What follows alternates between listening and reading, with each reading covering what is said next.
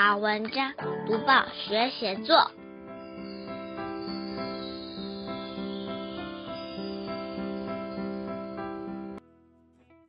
各位小朋友好，我是国语日报的林伟主编。今天介绍的这篇记叙文，取材的是大家都有的生活流程，就是睡觉前的一段时间。小朋友一定都很想知道，我家睡前做的事是这样，那你家是怎么样？作者是林庭宇，台中市丰原区富春国小六年级的小朋友。他描述同住一间房的两兄弟，彼此感情好极了，每天睡前总会彼此搔痒，玩猜字游戏，在愉快气氛下入睡。关键字有单人床、美好回忆。搔痒游戏、楚河汉界、睡前欢乐时光，我们会介绍它的段落重点、文章赏析，还有直叙的写作技巧。先念这篇文章给大家听。睡前欢乐时光。一年级时，我和哥哥一起搬进新房间睡觉，房间里摆了两张并在一起的单人床。这两张床为我们兄弟俩创造了不少美好的回忆。快点回房间睡觉，妈妈不断催促。虽然已经晚上九点，我们却一点睡意也没有。进到房间，哥哥提议玩搔痒游戏，笑声充满屋里。每次总要笑到全身无力才肯罢休。睡前，我们还喜欢玩猜字游戏。我们用手在对方背上写字，让对方猜。字的笔画不能太简单，否则一下子就被猜中。有一次，哥哥故意写了笔画很多的“绝”字，想考倒我。聪明的我很快就猜到了。接着换我写了笔画更复杂的“龟”字，哥哥连猜好几次都没猜对。按照约定，输的人要接受处罚。帮赢家轻轻抓背一分钟，哇！没想到哥哥的手比不求人还管用，抓得我全身酥麻。我的睡皮很差，经常四处翻滚，不是压在哥哥身上，就是用脚踢他，让他一夜无法安眠。这一天，哥哥终于受不了，规定两张床交接的地方为楚河汉界，警告我不能越界。一旦违规，就要帮对方抓背一分钟。后来，哥哥将周二定为超限日，允许双方可以进入对方领土。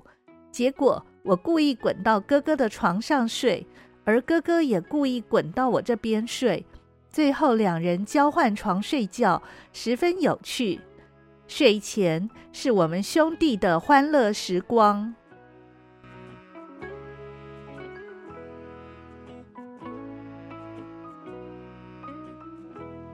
打开小小报纸，开启大大眼界。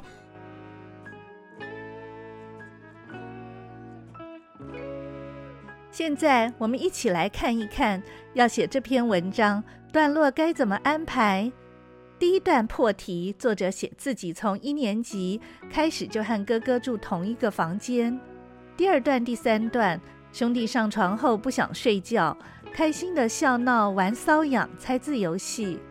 第四段巨细靡遗交代猜字游戏的过程和猜错时的处罚方式。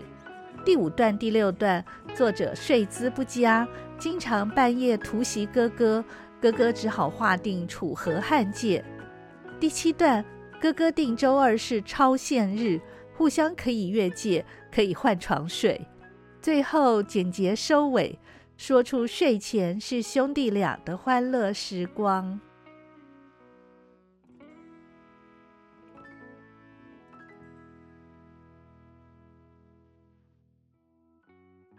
解析完每一段在写什么，现在我们一起来赏析一下这篇文章。今天来和大家约会的小作家，介绍的是他和哥哥相处的情形。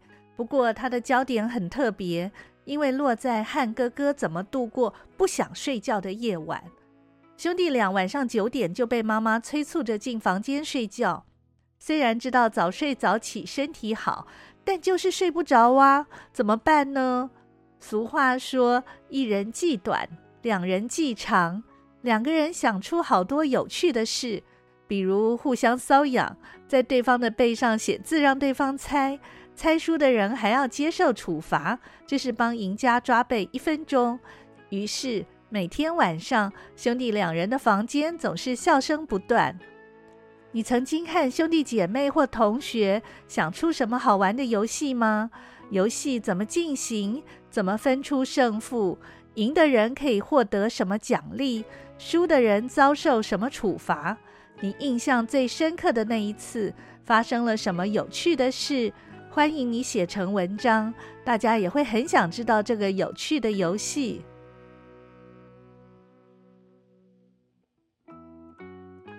小作家睡着以后，会在床上滚来滚去。倒霉的哥哥不是被他压着，就是被他踢，没办法睡觉。于是画出界限，还规定越界的人必须接受处罚。不过疼爱弟弟的哥哥还是心软了，在每个星期二开放边界，让小作家滚到哥哥床上，哥哥改睡小作家的床，两个人又迎来一个开心的夜晚。小作家运用一连串活泼生动的描写，为大家描述一个爱护弟弟的好哥哥，彼此的好感情令人羡慕。有兄弟姐妹作伴，互相扶持，一起成长，是非常幸福的事。以后如果为了小事情和兄弟姐妹发生争执，记得多想一想你们在一起做过的好玩的事情，赶快和好。你们才有更多时间做更多好玩的事哦！多读报，多开窍；早读报，早开窍；天天读报，不怕不开窍。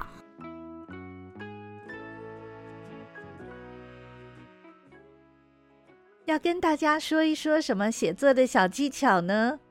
跟大家分享直叙的写作技巧。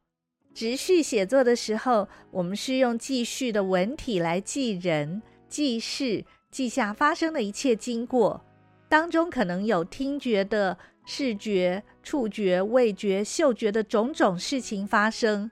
但只要这一段经验适合直叙，就可以顺着时间的经过写。例如，在这篇文章的前半篇，作者完全是用直叙法。很容易让读者理解事件的全貌。他先讲一年级的事，再讲被妈妈催促回房间，然后开始睡前发生的事，接着是睡着后的状况，最后是问题解决的方法和简单下结论。这方法和新闻写作倒金字塔的结构很不相同。在一篇新闻写作中，通常是把最重要、最新鲜、最吸引人的事实放在开头。可能就不会从一年级搬进新房间这样的句子开始写起，而是直接写兄弟俩玩了哪些欢乐的游戏，而且从最欢乐的写起。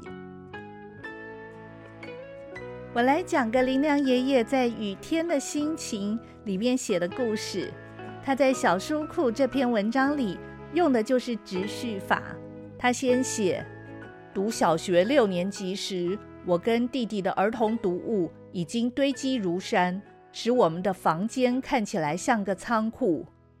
他爸爸在家附近有个仓库，所以爸爸对他说：“仓库里还有一个角落空着，你把一些用不到的书搬去那里堆放，让房间看起来清爽些。”爸爸把小推车和仓库的钥匙给了他，让他学习办事。要跟自己心爱的书分手，总是会有些舍不得。小六的阿良好不容易整理出一些书，放在小推车上运去。他写：抵达仓库门口，掏出钥匙，开了门，再把书一小堆一小堆的抱上楼去，放在二楼仓库的角落里。他详详细细的写，把书都搬进仓库以后。我因为舍不得那些书，就挑出一两本，坐在地上读，读到天黑才回家。几天以后，我的书有一大半都搬到仓库里去了。我也养成每天一放学就到仓库去看书的习惯，很少待在家里。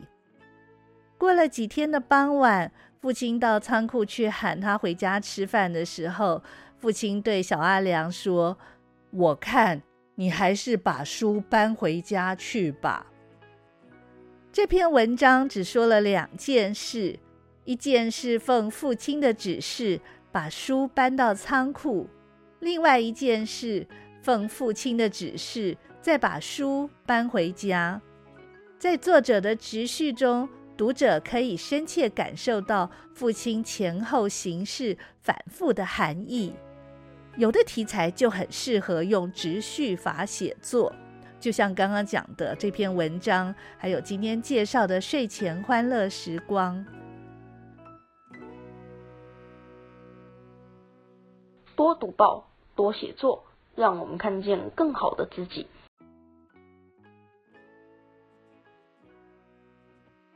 我们介绍完《睡前欢乐时光》这篇文章喽，包括它的文体、关键字、段落重点、文章赏析，还有写作时会用到的直叙写作技巧。希望小朋友在写类似作文的时候，也试试看把我们刚刚提到的写作重点应用上。鼓励小朋友写作文，可以用一种跟文字玩游戏的心情，多试试几种方法，让写作变得更有趣。我们下周一继续讨论其他文章主题和小技巧。你喜欢这篇文章吗？请你用相同的主题也来写写看。下个星期一我们继续来谈写作。如果你想订国语日报，欢迎来到国语日报社网站订购。